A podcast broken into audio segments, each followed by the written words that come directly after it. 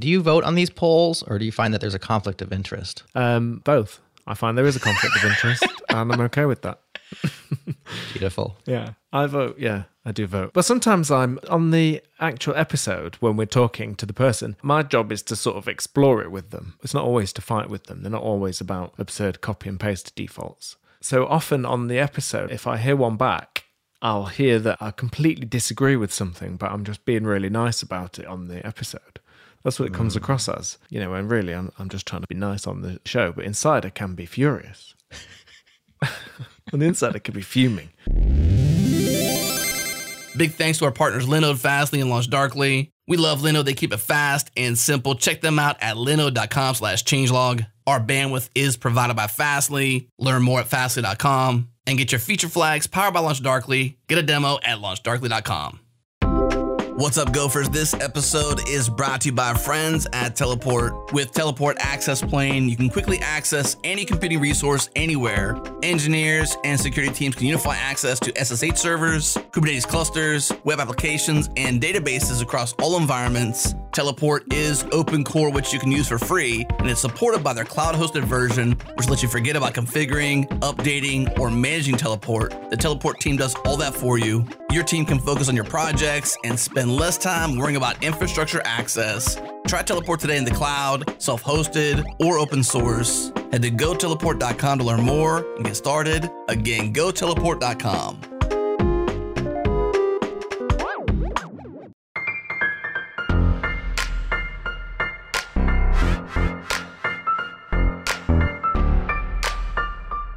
Let's do it. It's go time. Welcome to Go Time, your source for diverse discussions from around the Go community. We record live each and every Tuesday at 3 p.m. U.S. Eastern. Subscribe now at youtube.com slash changelog so you're notified of when we go live. And don't forget to hop into the Gophers, Slack, and the Go Time FM channel. That's where all the chatter happens. If this is your first time listening, subscribe now at gotime.fm. Hey, let's get right into it, shall we? Here we go. I remember when uh, I first thought about I saw just unpopular opinions on Twitter, of course, people saying it, and then it got very meta. It was like people saying unpopular opinion and then saying a very popular opinion. Right. And it got quite funny. I do recall that theme on Twitter. There's even a subreddit called Unpopular Opinion. And I remember getting kind of snarky and mad about it because, not the subreddit, but the Twitter theme, because people would use that as a way of getting, you know, viral tweets. But their opinions were always very blase, you know? And so the template was like, state, I'm going to say an unpopular opinion, and then insert one of the most popular things you could possibly say, Yeah. and then go viral. Like that was the formula people were using. Yeah, like unpopular opinion. I think we should all keep breathing oxygen. exactly. unpopular opinion. Drink water. Yeah, I don't know. It's like, okay, yeah.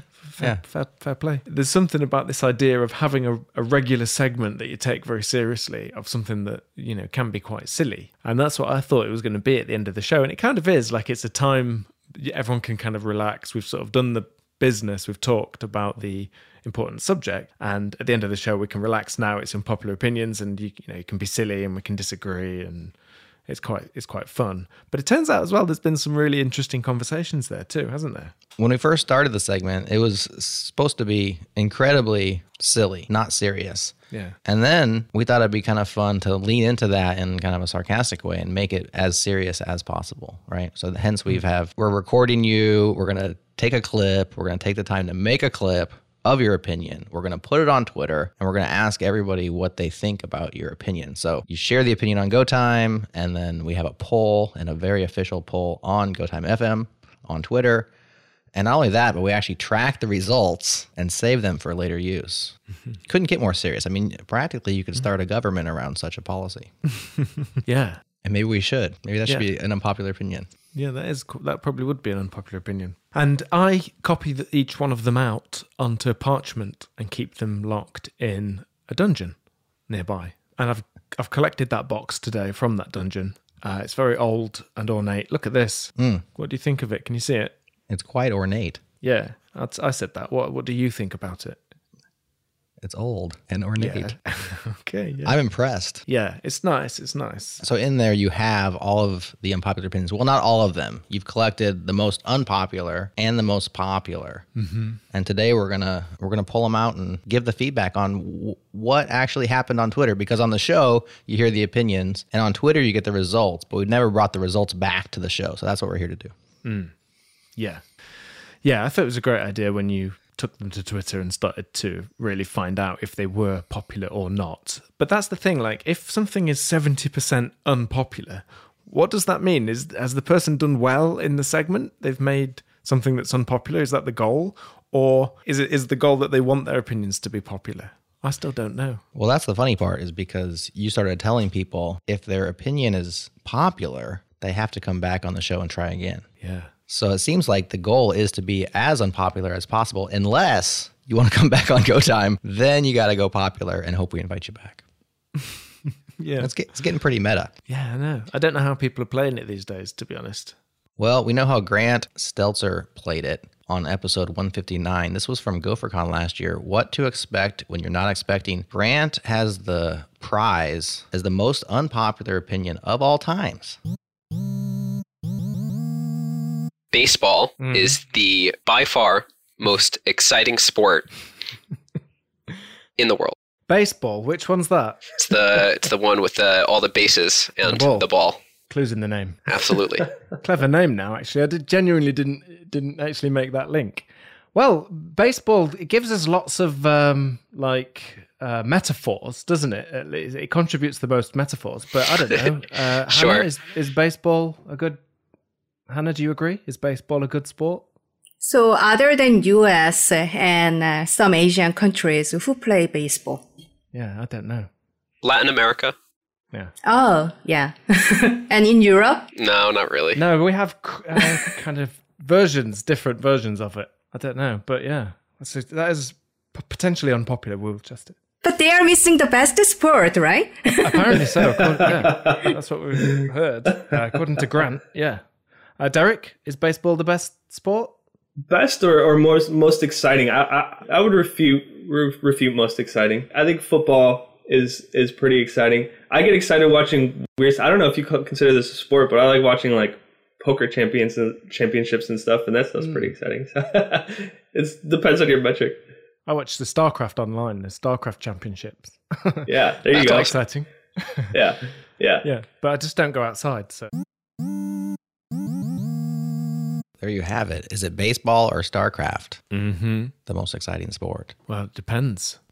Well, 95% of people disagreed with Grant. That's amazing. That baseball is not the most exciting sport in the world. Well, there we go. So it's kind of funny that the most unpopular thing has nothing to do with Go or programming or The thing is, it's a tough one, isn't it? Because you're making a, a very bold claim.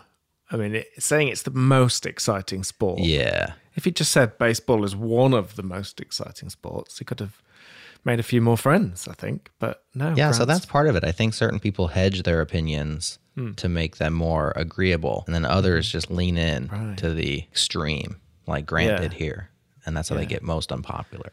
It's. I also agree with Jerod that the word exciting is really what it hinged on because I'm a fan of baseball. I think it's a great sport. I enjoy it quite a bit. I would say it's it can be intense or hmm. drama filled, but it's definitely not the most exciting. Like there's a lot of downtime in baseball. There's a lot of standing around. There's a lot of downtime. You might even say it's one of the most boring, even though it has moments of extreme excitement. So I think if he would have said it's the best sport in the world, he wouldn't have gotten most popular, but he would have probably been more in the middle where he'd split the audience. But by calling it the most exciting, I think that's where he he won the prize of most unpopular of all time. Yeah, well, good. No, well, well done to him. Mm-hmm. I think that's an achievement, isn't it? It is. Yeah. He's number one. Yeah. Number two goes to Steve High. Should we have done these in reverse order? Why? Why reverse order? Well, it's like five, four, three, two, one, up, building up to the best one. No, Okay. but I appreciate the mid-show feedback. Yeah. No, we're gonna just go this order. okay, fine. Number two, Yeah. Steve High on episode 179, event-driven systems. I do not believe you were on this episode. No. Also, one of our most listened to episodes of all time. I shared this with Dan yesterday, and he he didn't like it at all. So I, I'm pretty sure this is unpopular. I think the overuse of er err as an error variable. I, I think it makes code harder to read. I really do. Now, uh, there's a lot of you know a lot of guardrails around that statement. I mean, obviously, you shouldn't be writing 200, 300 line functions. I don't know. I think the error should, in some way, describe what it the error actually is. Even if you put like a M or a G in front of it, I, I don't know. I, I, see the reuse of er too much, and I don't know. To me, it just makes code a little harder to read. As a corollary to that, I think there's another part of the language that people don't use enough, and that is naked braces. You know, you just have two mustache braces. And then to me, like I look at the code and I can just totally read it a lot cleaner, even though it does some some things with scope as well. It just makes things a lot easier to read. So an old guy like me with failing eyes, it's it's really hard for me to figure out where that error began. You know, I, I'm I just can't. So just give it a better name. See, this is where it gets interesting. It started as a silly thing, and now, like, that is a genuinely interesting point that was just made there, mm-hmm.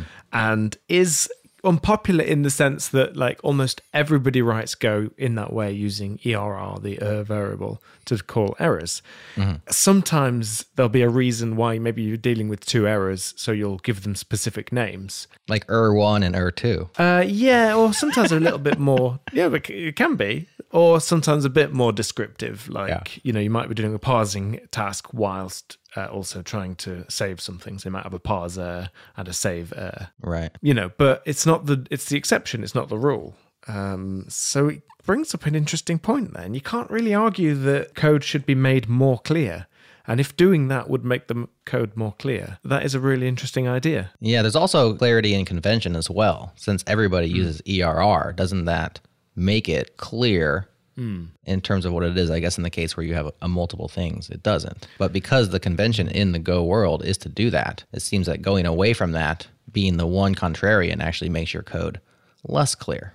Yeah, that's a fair point. So then, are we just going to do what's popular because it's popular for its own sake, because it's sort of already established and it's hard to fight, or do we try and evolve uh, is it worth a fight to battle or yeah. try and change minds there? No, that's really interesting. There's also a bigger thing here that this plays into, which is abbreviating things in code and yeah. clarity because you know brevity is the soul of wit but it doesn't it's not the soul of readability necessarily mm-hmm. and i'm not a big fan of just chopping words up especially in this case if we just say like well the word you're abbreviating is error mm-hmm. and you're abbreviating it with error which is just two letters shorter I understand like taking internationalization and saying I18N. To me, that's a huge win.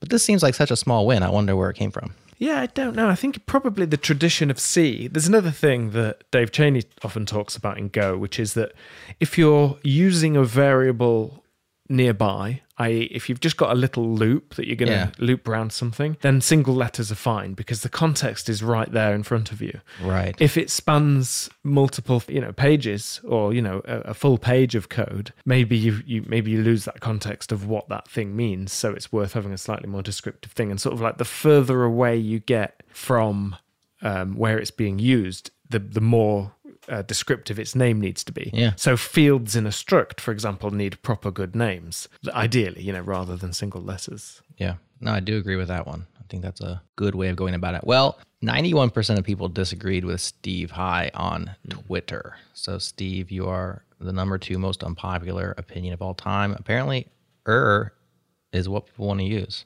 There you go. So it's established go. now, and there is value in that in sticking with the crowd wisdom idioms. Idioms, yeah. Yeah, I would say that if you do want to change the way the crowd works, I think coming on Go Time and having this unpopular opinion that states your case is a good way of going about it, versus merely changing your own code in the code that you write and never telling people why you're doing it. So maybe you yeah. can convince some people, but only nine percent so far, at least the, of the Twitter folks. Mm-hmm. Let's move on to something totally unrelated. Well, it's related insofar as it's number three, most unpopular of all time, but the relation ends there. It has nothing to do with Go, it has a lot to do with chocolate. Well, so this will probably make me some enemies, uh, but chocolate's kind of nasty. Chocolate's nasty? Well, I yeah. have one thing to say about that. You mean American yes. chocolate is nasty? Because I'm sorry, but British chocolate's on point. They're different. Yeah. Actually, milk chocolate, like Hershey's milk chocolate. Actually, I don't know if that's even American or whatnot. That's the only yeah. chocolate that I like. Weird. You know, the stuff that people normally think is good, like the dark chocolates and whatnot. Oh, no. Okay. That Hershey's chocolate contains no chocolate. Did you know? that? Okay, that's probably why I like it. Yeah. It's just pure sugar. yeah, yeah, I don't know what it is. Don't know what it is. So that was John Sabados on episode number 174, The Trials and Tribulations of Testing in Go. An excellent episode, if I do say so. 84% unpopular. People like chocolate, Mat. No, they do, and you know he, he should have known that. Really, You probably did know that, which is he why did know brought that. That's why it's an unpopular opinion, isn't it? Yeah, I've just realised the format. I've just understood it. Um, yes, interesting. Um, funny, isn't it? People are all different. Yeah. That's all I've got to say on that. We all have different opinions about foods. Yeah. We did say that they didn't have to be about tech. And I think, if I remember, the first ever one was about New York taxis. That's right. The bus versus taxis or something like this. Yeah. Said the buses, buses were great, I think. Yeah. Well, which ones do you like better? Do you like the the technology, the Go related ones, the software world, or do you like these non sequiturs about chocolate, baseball, taxis? Yeah, I like all of them. I like them all because like them the- all? You, you, you do you do well. You can learn things about the language and different ideas that people are thinking about the language. That that that was the surprise for me because I thought it would be much more personal about things like you know I, I like to copy on my computer. I'll never paste. You know that stuff like that. That'll be. You know, you learn quirky things about people where they're a bit Right. interesting, and you do get that too, like in that case. But yeah, so yeah, I do really do enjoy all of them. Well, this next one was by me. You were there. This is episode 154 How Go Helped Save Healthcare.gov, which actually became, I think, the most popular episode of the modern era. Mm-hmm. Probably because of this opinion right here. This is what drove everybody to the show. Mm-hmm. I was actually going for most unpopular of all time. I didn't expect to come in with 81% unpopular, although I did help the JS Party listeners also, you know, vote on that particular poll just for fun. I see. And that is that JS Party is better than Go Time. You remember this opinion very well, Mat, because I think you were quite convinced, at least for a moment, by my superior logic and wisdom. Here we go. So I'm not going to come on a podcast about Go and say that JavaScript is a better programming language than they go. I'm no fool. You know, I want to walk out of here alive. But I will happily start a proxy war by saying that JS Party is a superior podcast to GoTime. You're off the show. You're off the show. Let me quantify this a bit, okay? I have some evidence. So more is better, okay? We have more panelists. We have more male panelists. We have more female panelists. We have more variety. We play game shows. We host formal debates. We write and rehearse poems. We explain things to each other like we're five. You guys don't explain anything to each other like you're five. Go Time records on Tuesdays, one of the worst days of the week. JS Party records on Thursdays. Thursday is closer to the weekend, obviously better. Mm. We cover more topics. Go Time is about Go. JS Party is about JavaScript and the web. That's twice as many things. That's things. cheating. That's cheating. That's twice as many things. And we know the web is huge, so tons you of can't variety. take you can't take HTTP to a JS party. so, uh, in review, See, we do poetry. We have more awesome panelists. We have more variety. It's on a better day. And this is the big finale point. You're going to like this one. JS Party has 100% less Mat Ryer, which means we really cut down on those awkward silences. wow, that was quite the pitch. Quite the pitch indeed. Now, I do have to say that since then, we actually have gotten some Mat Ryer on JS Party. So I think my claim is proving out to be false. Yeah, not hundred percent now, but like not, still quite good for an SLA. If, you, if part of your if part of your SLA was not to have me on it, I think you're still in the nines. You still got the few nines there. Um, just want to pick up on one point though. Uh, Thursday is no closer to the weekend than Tuesday. Well, to the weekend that- to come. You don't look back to the weekend and say, I can't wait for that. That already happened. No, but you say, "Oh, that was a good weekend." Remember it in a different way. But it's just about distance. Come Tuesday, you're not thinking about last weekend. Come on. You're thinking about this upcoming weekend, aren't you? I don't know. Depends how good hmm. it is. Fair enough. Yeah, but just uh, uh just in you know, uh, as far as distance to weekend goes, just want to make that clear. I know that our listeners can be very pedantic. Unfortunately, 81% of people disagreed with me, but they got me at number four all time, most unpopular opinion. Now, the next one was recently, and this one, I think, did you throw up in your mouth a little bit when Jay Conrod said this? I think Jay Conrod was doing this like as a serious, like as a personal attack on air. Do you know what I mean? Like I feel like it's got that vibe about it. Yeah. I agree. Let's because he knows he knows my position on this. Uh, and the, bear in mind, he know he wouldn't say this if he didn't already know my position on this. That's that's the thing that gets me about this one. I've got one, Mat. I'm not sure if you'll consider this a personal attack or not. Oh, it's not going to be about hairlines, is it? Go. I want to hear it. My unpopular opinion is that Control V or Command V for the Mac users out there should paste with formatting by default. That is outrageous. That one genuinely. I know, I know, right? And the reason is if you're pasting within the same doc, like you're moving a paragraph or something, you definitely want to keep that formatting. Right. If you're copying from, you know, a different doc in the same app, you probably still do. Yeah. I know it's weird when you paste from the web browser and it has formatting you don't want, but I think it's better for Control V to do the same thing wherever you are every time. I like software that's simple and not too magical, or at least you know simple to understand and explain, even if it's doing something complicated. Yeah, that's why you work in And- fuzzing. yeah, I know, right? That's why I work on modules too. Go as a language, I think. I mean, there are definitely parts of it that are a little too magical for my taste, but Go as a language, I think, values simplicity and explicitness. Mhm. And that's why I have bad opinions about pasting. Yeah. Wow. Yeah, that one really. I mean, I've never been angry before uh, on this. Are you still angry? Well, uh, yeah, as I say, I mean, come on. This this thing is like a, uh, this gets me still every day. I have to paste in this awkward way to try and get rid of the formatting. He does make an interesting point though about, you know, within one doc. Yeah. If you're in a doc and you're copying and pasting, I actually think probably it does make sense there. But not between apps. If you're in Safari and you copy some text, why on earth would you want it to have the exact color that that website happens to have in your document? That that will almost never be the case. Yeah, I just ran into that the other day. I was copying out of Safari into Keynote, mm-hmm. and it caught it was like yellow in Safari, so it came into Keynote in yellow. And I'm like, no, I just want the text. I don't want the yellow. yeah, obviously. I mean, I'm I couldn't be more against this opinion.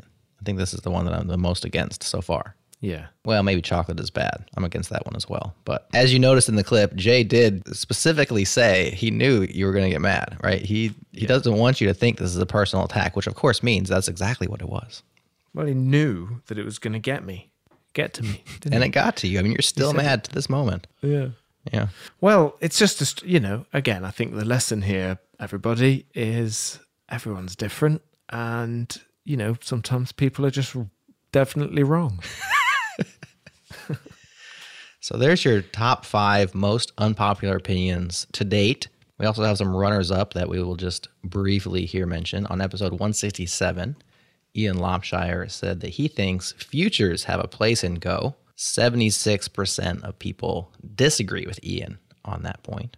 On episode number 183, Preslav Rachev said that Go needs more magic. I did not expect that to be popular, and it was not. 75% of people disagreed with Preslav on that point, and that actually generated a nice conversation on Twitter about such things, which we'll link to, of course, on this episode. So you can go read that conversation. Quite a debate around that point. And then somehow Mark Bates got himself onto the show. And on episode number 171, he confessed that he doesn't particularly like bacon Yeah. which was also 75% unpopular.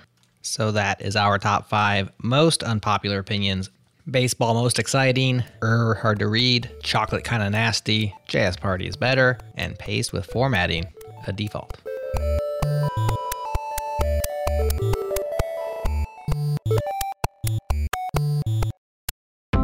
This episode is brought to you by our friends at Launch Darkly, feature management for the modern enterprise, power testing in production at any scale. Here's how it works Launch Darkly enables development teams and operation teams to deploy code at any time, even if a feature isn't ready to be released to users. Wrapping code with feature flags gives you the safety to test new features and infrastructure in your production environments without impacting the wrong end users. When you're ready to release more widely, update the flag status, and the changes are made instantaneously by their real time streaming architecture. Eliminate risk, deliver value, get started for free today at launchdarkly.com launchdarkly.com. Again, launchdarkly.com.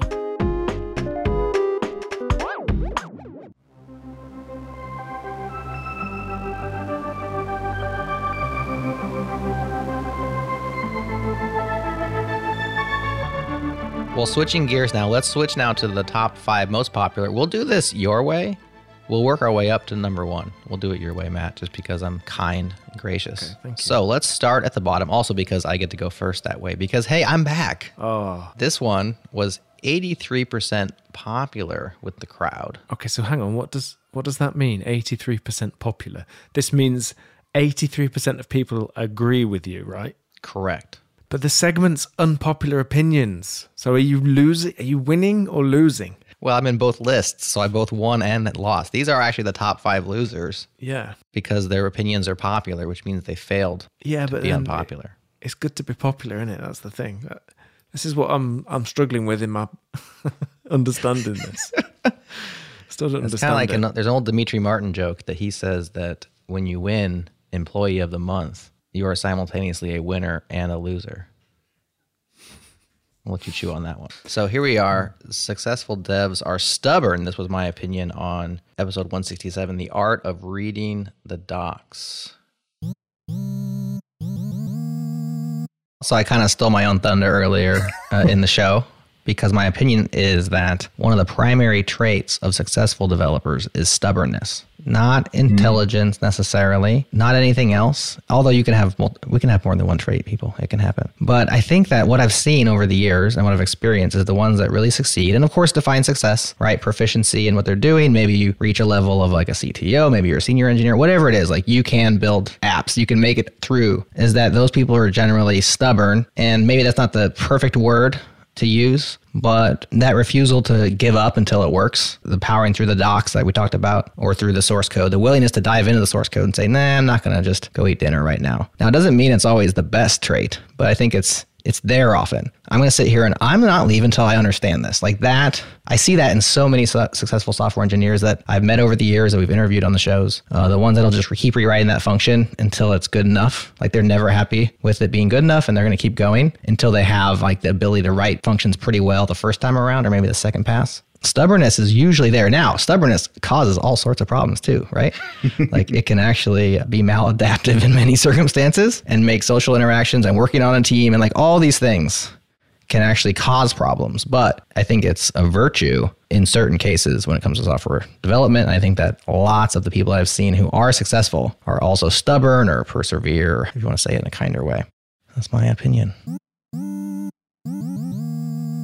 So, some of this opinion came out of the work I've done in teaching, where I would find certain students when they hit that road bump. Because a lot of like learning how to achieve things in software is making it through the hurdles and the roadblocks. Yeah. And certain students would hit a roadblock and they would just they would just tap out. It's just like I can't do this, and it was over with. And they would never really advance from there. Whereas other students would hit that roadblock and they're like, I'm just gonna bang my head against this roadblock until it breaks down and I get through it. And those are the ones that end up going through and being successful.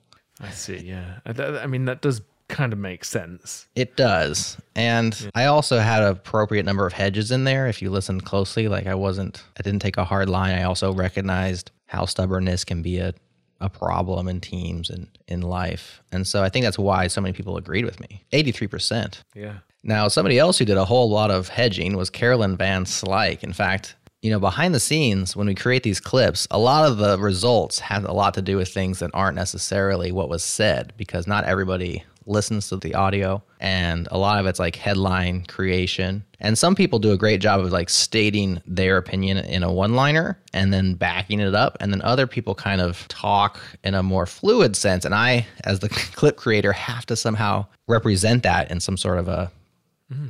a soundbite or a digestible headline, which can be problematic because I've misrepresented a few opinions on accident and have had later had to what is it called? Eat crow.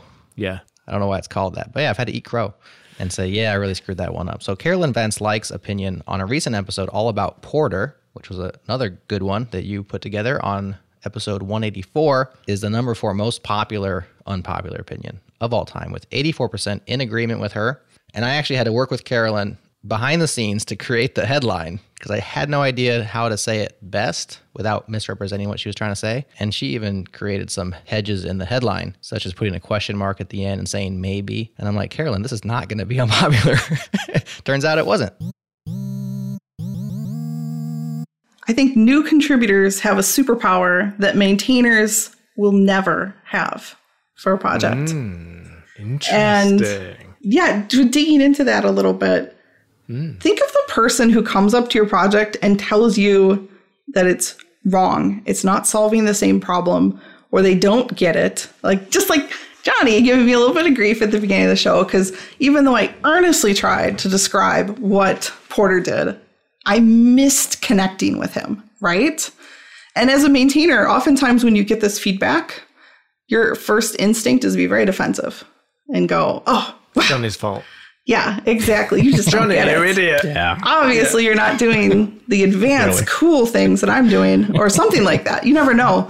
But actually, as a maintainer, if you take every single one of those as the honest to goodness truth that you failed to communicate with that person, example being, I have a, a new user guide, a quick start that gets them up and running. They run through it and they still don't get it. That's on me, right? Mm. My landing page, someone comes to it, they read about Porter or anything, you know, and they go, when when I use it. These are feedback that you can take and go, this is what I was missing. And you'll never see that as a maintainer. If you wrote it or you've been working for it a long time, if you're like neck deep in that project, you will hmm. never have this perspective ever. And every single person who's willing to make themselves vulnerable and tell you that there's a problem that they didn't get it, it doesn't matter. Like they may be a jerk about it, but like think about that feedback. They wouldn't have said it unless you had failed in communicating somewhere. Well, that's why the Porter documentation is so good. If you have that attitude, Yeah. then of course, and yes, you know that's obviously the very best. It- You know, I think you you can tell that um, Carolyn does a lot of uh, spends a lot of time thinking about that, and it's the sort of user experience of of your APIs or whatever it is that you, you've got your projects.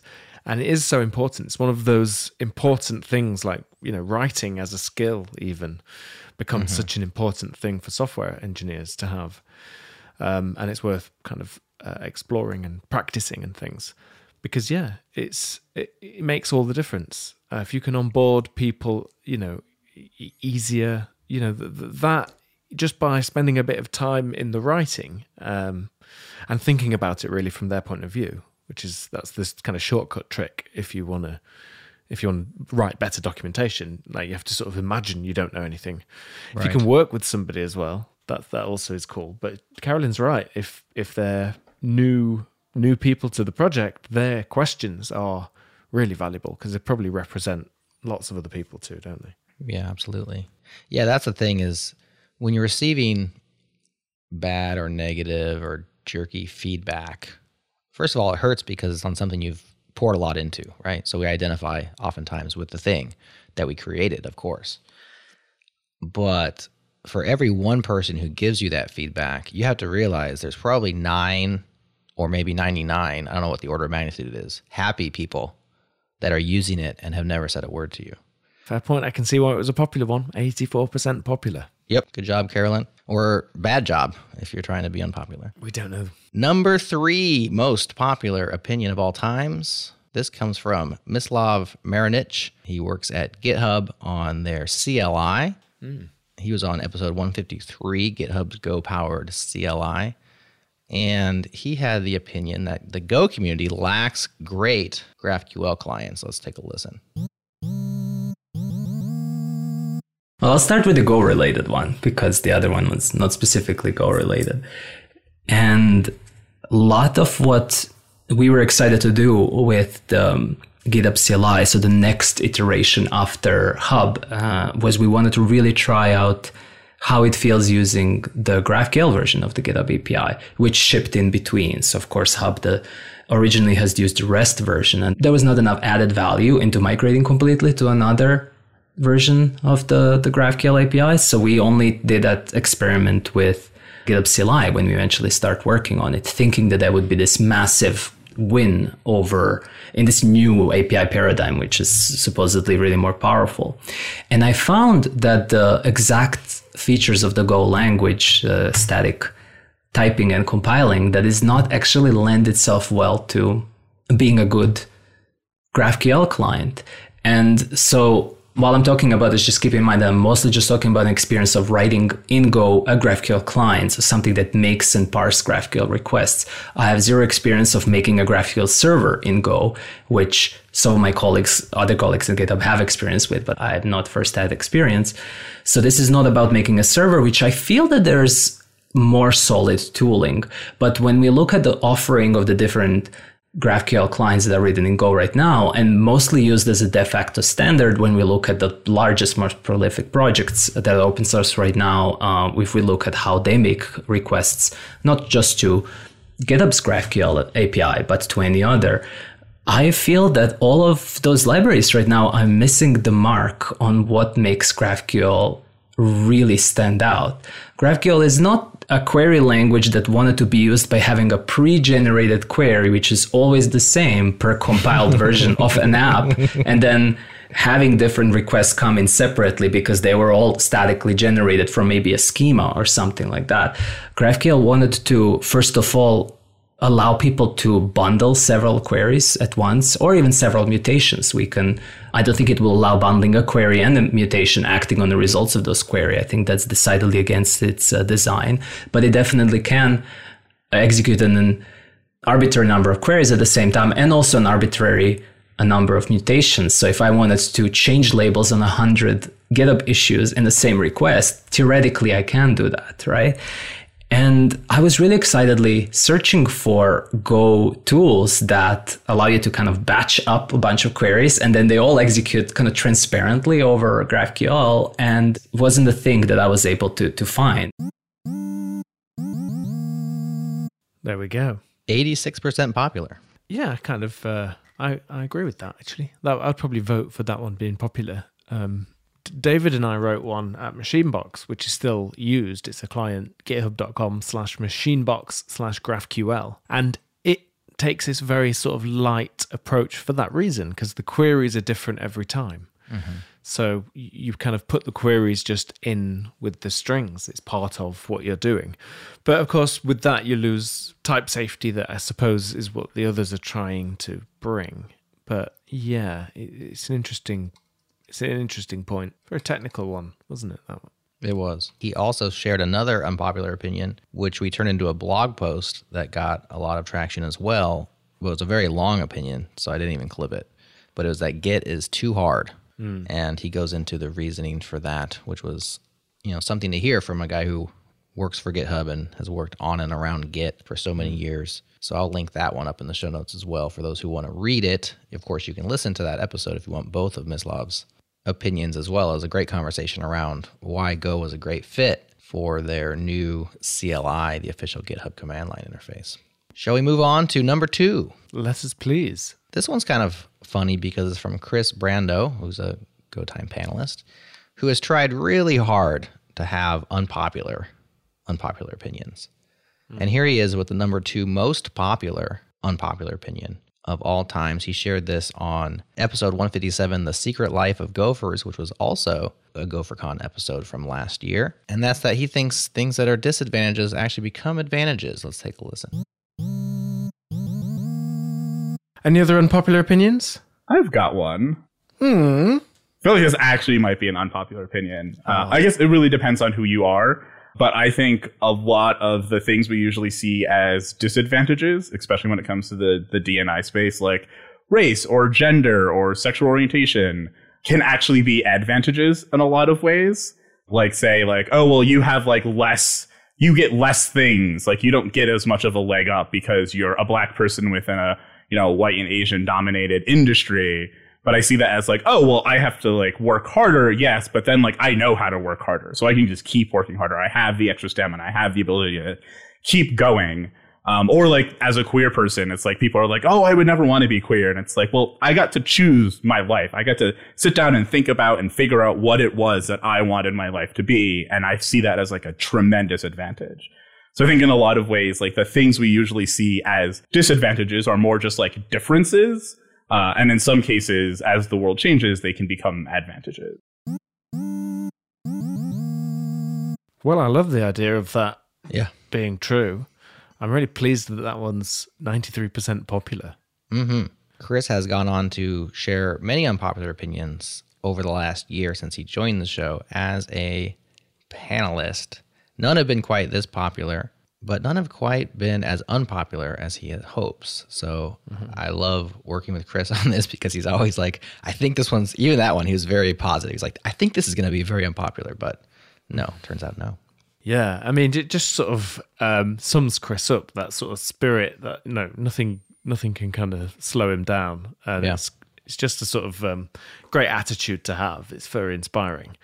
Um, but yeah, I mean, um, it, annoys me that we still talk about diversity. That we still have to keep talking about it. Like you know, um, it seems to be maybe it's one of the things we'll, we'll we'll always have to talk about it. It just becomes like part of what we always have to do for some Yeah. reason, fighting against some default. I don't know. I don't know. Time will tell. I think it's gotten better from my Yeah. perspective over the last five years. I hope so. I, what I like to see as a trend, which is happening, something that we practice here at Changelog, is instead of bringing on you know diverse guests to talk about diversity, let's just bring on awesome diverse guests to talk about what it is that they're awesome at, Mm. and like let's that let's let that be a thing. And I'm seeing that quite a bit nowadays. So that's that's enlightening or not enlightening, heartening. Yeah. But like you said, we do need to talk about these things still, and so we still are. Yeah. Okay, should we get to number one?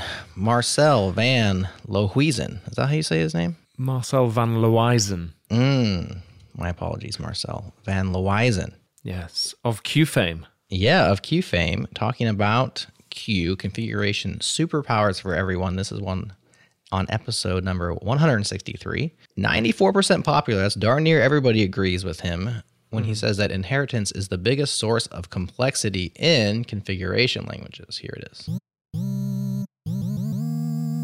So to me, basically, uh, uh, inheritance is the biggest source of complexity in configuration languages and a great evil that should be avoided. You know, which might sound, sound sensible after everything I explained today, but it does mean it eliminates most configuration languages as Mhm. a useful tool. So that might Yeah. be unpopular. Well, I don't know if it's going to be unpopular to Go people because one of the nice things about Go is it, you can't build these complex type hierarchies. And I, I used to do C sharp, and honestly, I would build like cathedrals out of type. Honestly, beautiful things, generics, generics with various conditions. Oh, and then like the next day when I'd go to try and look at it, I was like, no, no, I'll start again. And Go sort of doesn't have them. And so you can't tie yourself in knots in that same way. But we'll see. We do test these unpopular opinions, Marcel. And if you don't manage to, we, we actually poll them on Twitter to find out if they are indeed Ah. unpopular. And if they're not, you have to come back on and, and think of another one. So it sounds like Marcel needs to come back on the show. Mm, yeah, because that is the most popular one. it is of all time. Yeah. See, I think sometimes the way that the person pitches it is mm. usually so convincing that mm-hmm. when people just hear that clip, it's like you can't help but agree with it. I think there's a bit of that that happens, which is why a lot of them, it's quite hard to get an actual unpopular one, isn't it? It is, which is why Kris has put a lot of work into getting unpopular ones, and still he manages to be popular. But he's also really good at explaining these things, and Marcel did a great job explaining the reasoning why. And I agree. I think if we required clip consumption before voting, I think we'd have even more popular opinions because usually the one liner can be harsh or outlandish in order to get that unpopular. But then when you when you hear the explanation, it softens it. It provides this context and nuance. And like you said, people describe them very well, and you can't help but agree at the end of the day. Yeah, they do a great job. And, uh, you know, they're always entertaining or you learn something or both. So I'm really pleased that we do these. So am I. And we do have some runners up for most popular. On episode number 173, Natalie Pistunovich said, If you have a decently paying job and aren't in a minority or diversity group, don't apply for diversity scholarships. That one was 83% popular, but let's face it, it probably should have been closer to 100. On episode number 167, Kris Brandow said, We try to make software engineering look too easy. 81% of Gophers agreed. And on episode number 165, Michael Knyszek said, Go's garbage collector doesn't need to become generational. 81% of people agreed.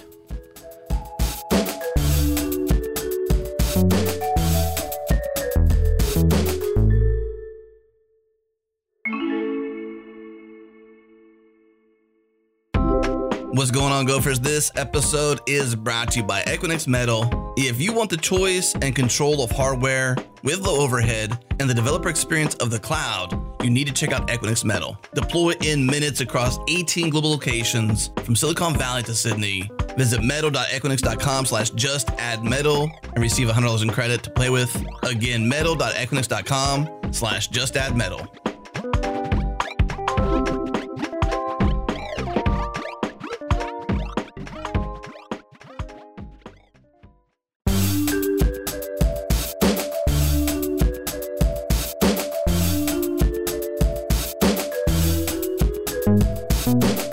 Next up, we have a bunch of generics unpopular opinions. What do you think? Should we try to do all of them? Yeah, let's go through them quick. Do lightning round. Lightning generic. What do you mean generic? Ah, they're opinions about generics. Oh, I see. Okay, we have three nays and a yay. Let's start with the positive one. This is Bill Kennedy on episode number 172 Design Philosophies. I'm a fan of generics. I think that generics are going to bring some really great things to the language that we don't have today that I'd like to see. Now you can say, Bill, what is that? I want to see a package in the standard library that can implement as many of the concurrency patterns that we all have to code ourselves. I think there's more bugs in Go code today because everybody's writing their own pooling patterns, fan outs, uh, other complex things that could be coded by somebody on the language team where you just pass a function or something and you know that the concurrency pattern is solid. Like, so super excited about that. You know, the sync.map, look at the comments around the sync.map type. You know, somebody engineered that to be mechanically sympathetic with the hardware caching system that you don't get if you use a regular Go map. Imagine we could put a concrete type to that. I wouldn't use a regular Go map ever again because if I'm going to be doing heavy, heavy map stuff and I'm going to get the mechanical sympathies of the caching system with that type, and I get to use a concrete type on top of that, Golden. I think you're golden. On episode number 177, Building Startups with Go, Ramiro Berrelleza said he's against the generics. This opinion split the audience. 51% agreed with Ramiro. I believe that the whole not having generics is a good thing for Go. And that there's only one way of doing things is really, really good. Every time there's a discussion on like introducing another way of dealing with like returns or errors, like that pattern of like if error different than nil, then do that. I know it's repetitive, but I love it. I think going back to what I was kind of talking about early, it makes your code a lot more declarative. Intent is clearer on why you're doing things. So that is something that I hope that the people who are working right now in generics, I wish they would not do it. I think now it's a done deal. But if they do, I hope that we don't lose on this kind of like one way of doing everything. That's one thing that I love about Go. That when I was coding in Python gave me a lot of like trouble. Is like just, you know, if there's one way of like, don't know, writing to disk, and that's great. And then everyone follows that pattern. That is something that I, I hope that sticks around for a while. Daniel Marti, who is one of our frequent guests, is also against generics, not the feature itself, but the amount of time and money that could have been invested elsewhere. This is from episode number 155 titled, What Would You Remove from Go? I've got one, and I'm not sure how I feel about it. I think Go as a language is making a mistake by sp- by investing so much into generics because hmm. they're putting a bunch of very smart people for years and years into generics, how to design them and how to implement them. And if instead you invested those resources in improving the compiler's support of interfaces with changes like the one we discussed for 116, I think if you covered the common use cases of interfaces and made them faster, I think a lot of use, use cases for uh, generics would go away. Hmm. That's an interesting one. Is that popular or unpopular? Turns out it was 59% popular with GoTime listeners. Last but certainly not least, we have Brian Ketelsen. Brian joined Mat on episode number 170 to talk about code generation. He was so excited to share his unpopular opinion, he shared it before the segment ever started. So my favorite is when you have a pattern that you want to apply to a problem set and you, you need to do that over and over. Um, You know, you need to treat a particular resource a certain way, uh, and it's going to be the same for all the resources. Um, there isn't exactly a generic way to do it, but it's such a cookie cutter approach that you can write something, you can write some metadata, and then use that metadata to introspect, you know, the problem domain, and then generate code. Mm. Yeah, I've used it before. I had um, a, a, data structure, and obviously Go doesn't yet have generics, but um, I had a data structure that I wanted to support multiple types, and I made I wrote a little program where I could just give it the array of types that I wanted to support, and it would generate the code for each type. So I got strong types. Uh, but it, you know, I didn't have to write out every version of it. I mean, Go generate is the only generics we need in Go. Mm. Oh boy. We're already starting that. you said come armed with an unpopular opinion. There's mine. We don't need generics in Go. Generics make Go harder to read, mm. and they're going to decrease my quality of life as a Go programmer. Okay. There's my unpopular opinion. Okay, we, we do tweet that up. Put, put it on Twitter. That's my unpopular. Generics will decrease my quality of life. Yeah. that was great. Yeah. That was like in the first five minutes of the show, I think. yeah, that show's a great one. People should listen to the whole thing. He starts the episode with a song. He does, and he ends it with a song as well. Yeah, well, you would. I, I expect that, but Mm. starting it with a song. Oh, that's unexpected. Yeah, that's that's amazing. That's a great episode, though. So one thing I've been curious to ask Mat is your take on generics. Hmm. You've hosted a lot of people's opinions. Most recently, I think Mark Bates and Johnny both gave opinions on generics on the mistakes episode that we just shipped, I think last week or two weeks back. But I never hear you say what you actually think about it. You just kind of host other people's thoughts. What's your take on generics and Go? Well, the reasons that people don't want it, I I get and I agree with, and the reasons people want it, I get and agree with. So it's kind of like I won't abuse generics because um, I you know my I've been burned before basically. Mm. So so I'll be able to I think use generics. Maybe I will overuse it. Who knows? But probably I've got a good chance of using it in the right place and in the right way to solve the right kind of problem. And the thing is, that wasn't true for me for channels because I hadn't had any experience with channels. So I was using them all over the place where I didn't need to. And that's an important thing to take into account when we add new features to the language because there will be lots of people that are new to the language or just that haven't had maybe they haven't had generics before in the language. That's entirely possible. Mhm. and it seems like it fits more problems than it really does i think. So but i think it's just going to have to be conversation that happens. We have to have talks about it and keep talking as a community and write blog posts and do podcasts and talk about it to figure that stuff out which we have to do for everything anyway. Um, so yeah i do but i do understand some of the objections to it but I also see like there are some certain problems, the sweet spot where it's going to just make the code kind of pretty great, really. But you know, I've been quite a big fan of Code Gen before, and that episode with Brian was talking about code generation, episode 170, Mm-hmm. and um, it's yeah. So I've also had a lot of success with code generation. I quite like that. That's almost like a developer tool to write the code for you. You know, it's not part of the CI. It's not. It's not run automatically an- anywhere. It's an explicit command you do after you've changed some data source, and and you're sort of responsible for the code that gets generated. So you then check that code in.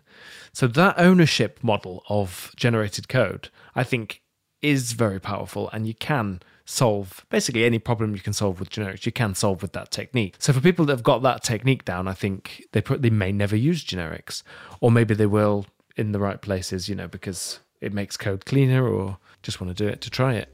Well said. Thanks for sharing that. Mat, thanks for hanging out and bringing these clips out of your dungeon with your Oh, yeah, ornateness. forgot Can't remember what your little story was. Yeah, got a box. That's right. Really ornate box. Um, pop them back in now, shall I? What are you going to do with that after we're done here? Does it? I'll bury them back in the crypt.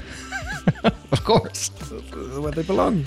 All right. We will see you next time on Go Time. Is that how you do it? On Go Time. Yeah. Why not? Go Time.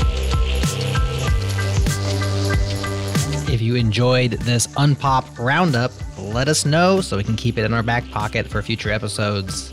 leave a comment on the episode page on changelog.com. You can get there by clicking the discussion link in your show notes. And if you are not subscribed to Changelog Weekly, you are missing out on what's new and fresh in the world of software. We track the news, the best repos, we tell you what's interesting and why. Subscribe now at changelog.com slash weekly. It's totally free.